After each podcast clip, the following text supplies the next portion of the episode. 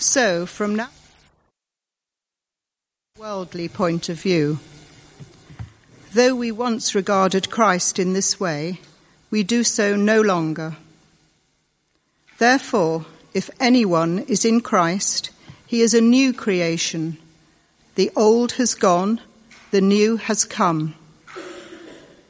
All this is from God who reconciled us to himself through Christ and gave us the ministry of reconciliation that God was reconciling the world to himself in Christ, not counting men's sins against them. And he has committed to us the message of reconciliation. We are therefore Christ's ambassadors, as though God were making his appeal through us. We implore you on Christ's behalf, be reconciled to God. God made him who had no sin to be sin for us, so that in him we might become the righteousness of God. The second reading can be followed on page 1049 and is taken from Luke's Gospel, chapter 15, verses 11 to 32. The parable of the lost son. Jesus continued, There was a man who had two sons. The younger one said to his father, Father, give me my share of the estate. So he divided his property between them. Not long after that, the younger son got together all he had set off for a distant country, and there squandered his wealth in wild living. After he had spent everything, there was a severe famine in that whole country, and he began to be in need. So he went and hired himself out to a citizen of that country, who sent him to his fields to feed pigs. He longed to fill his stomach with the pods that the pigs were eating but no one gave him anything. When he came to his senses, he said, How many of my father's hired men have food to spare, and here I am starving to death. I will set out and go back to my father and say to him, Father, I have sinned against heaven and against you. I am no longer worthy to be called your son. Make me like one of your hired men. So he got up and went to his father. But while he was still a long way off, his father saw him and was filled with compassion for him. He ran to his son, threw his arms around him, and kissed him. The son said to him, Father, I have sinned against heaven and against you. I am no longer worthy to be called your son. But the father said to his servants, Quick! Bring the best robe and put it on him. Put a ring on his finger and sandals on his feet. Bring the fattened calf and kill it. Let's have a feast and celebrate. For this son of mine was dead and is alive again. He was lost and is found. So they began to celebrate. Meanwhile, the older son was in the field. When he came near the house, he heard music and dancing so he called one of the servants and asked him what was going on. Your brother has come, he replied, and your father has killed the fattened calf because he has him back safe and sound. The older brother became angry and refused to go in. So his father went out and pleaded with him. But he answered his father, Look, all these years I've been slaving for you and never disobeyed your orders. Yet you never gave me even a young goat so I could celebrate with my friends. But when this son of yours who has squandered your property with prostitutes comes home, you kill the fattened calf for him. My son, the father said, you are always with me and everything I have is yours. But we had to celebrate and be glad because this brother of yours was dead and is alive again he was lost and is found. This is the word of the Lord. Thanks be to God.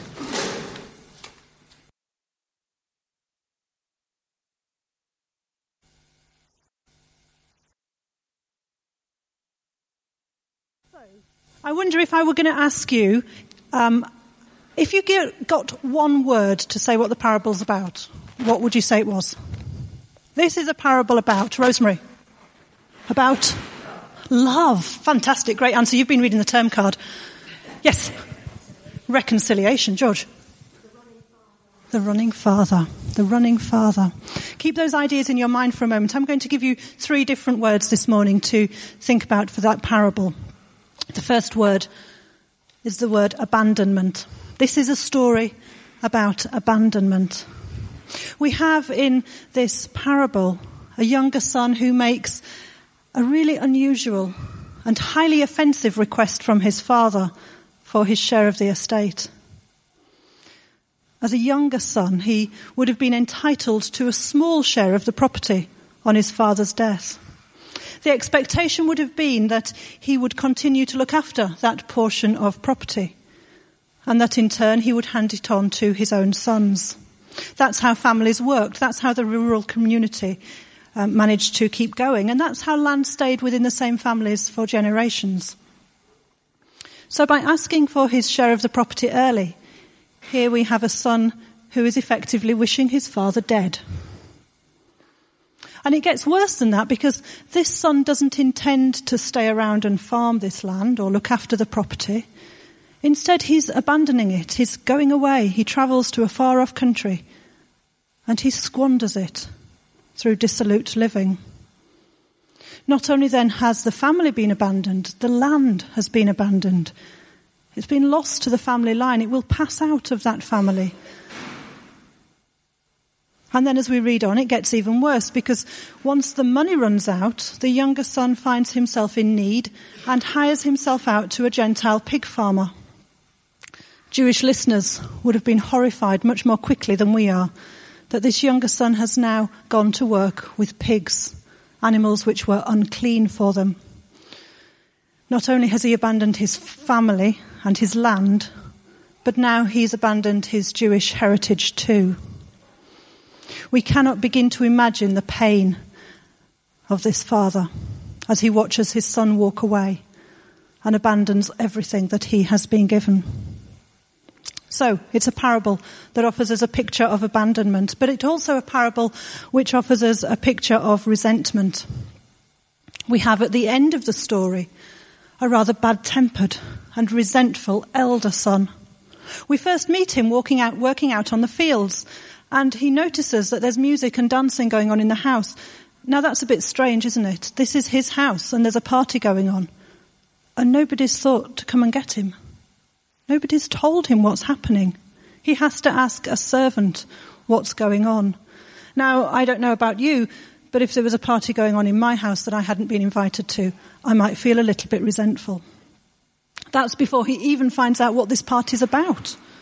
And there in verse 28, we hear how angry this elder brother is. Look, all these years I've been slaving for you, and you've never, I never disobeyed your orders, yet you never even gave me a young goat so I could celebrate with my friends. But when this son of yours comes home, who squandered your property with prostitutes, you kill the fattened calf for him. We hear it in his voice. The elder son's resentment has been fueled by the abandonment of his father and his land, probably shamed by the reputation of his family now, and his feeling taken for granted and overlooked and unappreciated. And he bursts out with this attack on his father. Actually, he can't even name his brother as his brother. This son of yours, he says not my brother. It's a story about resentment, but it's a story too about restoration. The younger son finds himself at rock bottom, so hungry he's even envying the pigs their food. And we're told that he comes to his senses and he prepares a little speech and he sets off home to his father.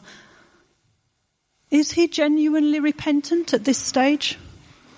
Or has he just worked out that actually he'd be much better off at home? The text doesn't make it very clear, unlike in other places in Luke. And I think Luke deliberately does that because he wants us to concentrate on the actions of the Father and not the Son. The Father seeking out the Son. If you notice, the Father sees him when he's still far away. He's watching out for his Son before he even knows that repentance is coming. His arms are open. His heart is filled with compassion before a word has been spoken. That is the restoration offered by this Father to his beloved Son. And the restoration extends to the elder son too, because the father goes outside to the elder son and pleads with him to come inside. The father's desire is for both sons to enjoy his blessing. Now, as we've thought about parables over the last few weeks, we've thought about them as pictures, and then we've thought about them as mirrors, and then we've thought about them as windows. So I've created there for you three different pictures to look at that parable as. A picture of an abandoning son, a picture of a resentful son, and a picture of a father who longs for restoration. I wonder which one of those pictures resonated the most with you. I wonder which one of those pictures you want to go back and look at again later on. But it's time now for us to turn the picture into a mirror and to see what we see reflecting back at us. I wonder who you identify with most in this story. Perhaps you've realized that a part of you, or all of you, is running away from the Father, is demanding gifts from Him, but abandoning His presence and misusing what He has given. Now, those of us that come to church every week might not find it very easy to think of ourselves as abandoning God. But I think there are parts of all of our lives where we do leave God behind, where we leave Him out, where we move away from Him and reject His presence. That might be when we go to work. It might be when we go on holiday. It might be in the way that we use our money or our time or our talents. It might be that actually we don't want God all that involved in our health or our lifestyle or our nights out with our friends. Or it might just be that we get so busy rushing into every single day that we never stop to come into God's presence. We never stop and give Him our full attention and invite Him to be with us in every part of the day that is to come. Not only do we abandon God in some parts of our lives, I think we also abandon His people at times, just as the younger son abandoned his family and his, his religious heritage. I see this when we struggle with our commitment to church. Maybe we stay away from church because, like the younger son, we want to do our own thing. Or perhaps we fear that our lives may be taken over and not our own if we carry on being involved in church. Or perhaps actually we're struggling and we don't want people to know what our weaknesses are. I know people who abandon church family because they feel it has nothing to offer them or that they will get nothing back. Or perhaps that they just have other places they'd rather be and other people they'd rather be with.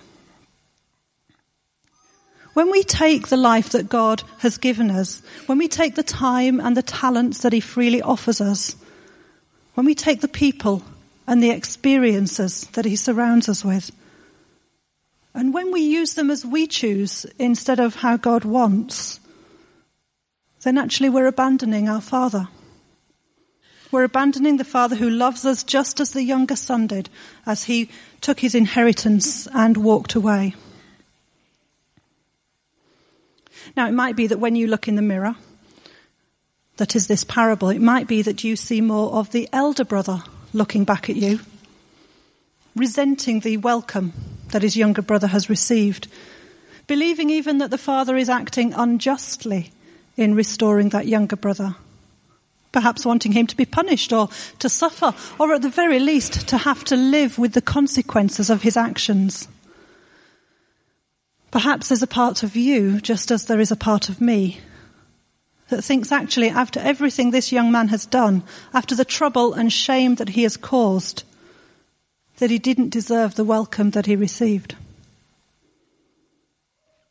Now the nice and good and smiling Christian inside us might say that is the amazing grace of God. But it's still hard for us to understand. It's still hard for us to realize that our loving Father watches out for and waits for and runs towards sinners in the world today. Even those sinners that have committed the very worst crimes. Murderers, terrorists, abusers. God really is waiting to welcome them home. God is inviting them to his feast when they turn to him, even if they turn to him in the very last moments of their life. And I think that's a concept which challenges very many of us. It's a concept that allows us to be resentful, to feel that others don't deserve God's love as much as we do.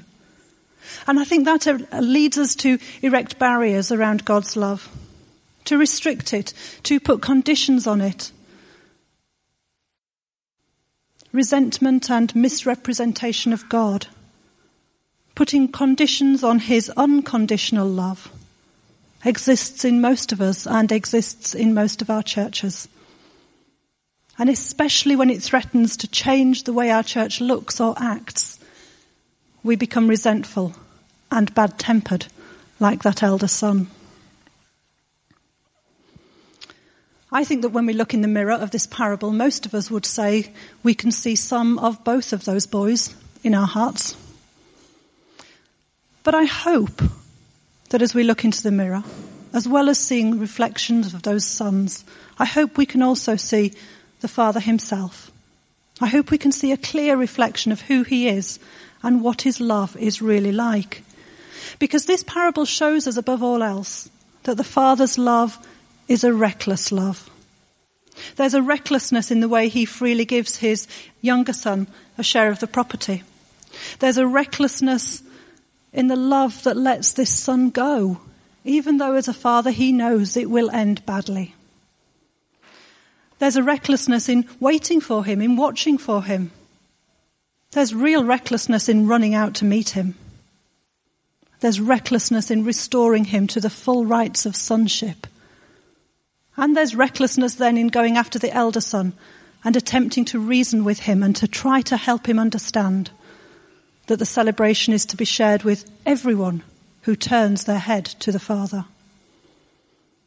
I hope as we look in the mirror we can see the Father waiting for us, for every one of us, running towards us because He loves us, waiting to shower us with His blessings and to invite us to the royal feast. Let's allow our mirror to become a window. Let's gaze out through the window into the world. I wonder what you see as you look through this parable. Let me tell you what I see.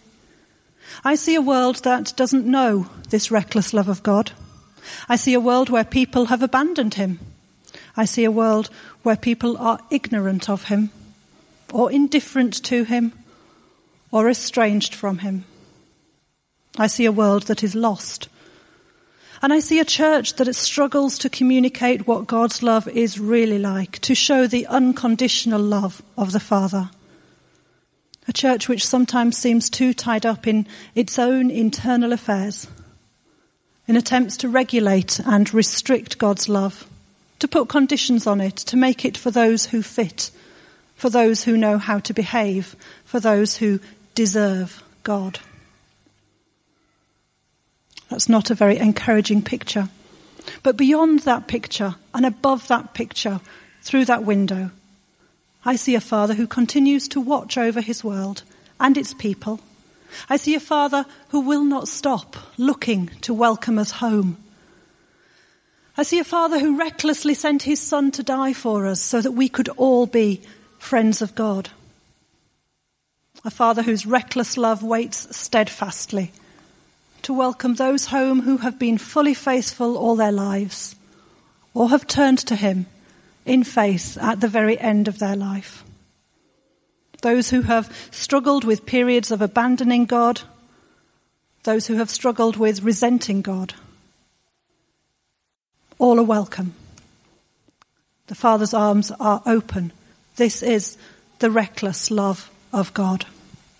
So may we pray. Father God, we thank you that you are the Father who watches us and waits for us. Thank you that you are a Father who loves us recklessly, a Father running out to meet us to bring us home. We pray that you would send your Holy Spirit to reveal to us those parts of our lives where we have abandoned you. Challenge us to see where we sometimes resent your love and your grace. Help us to see where both of those boys are in ourselves. And give us the courage to turn back to you, knowing that you will welcome us with your reckless love. In Jesus' name we pray. Amen.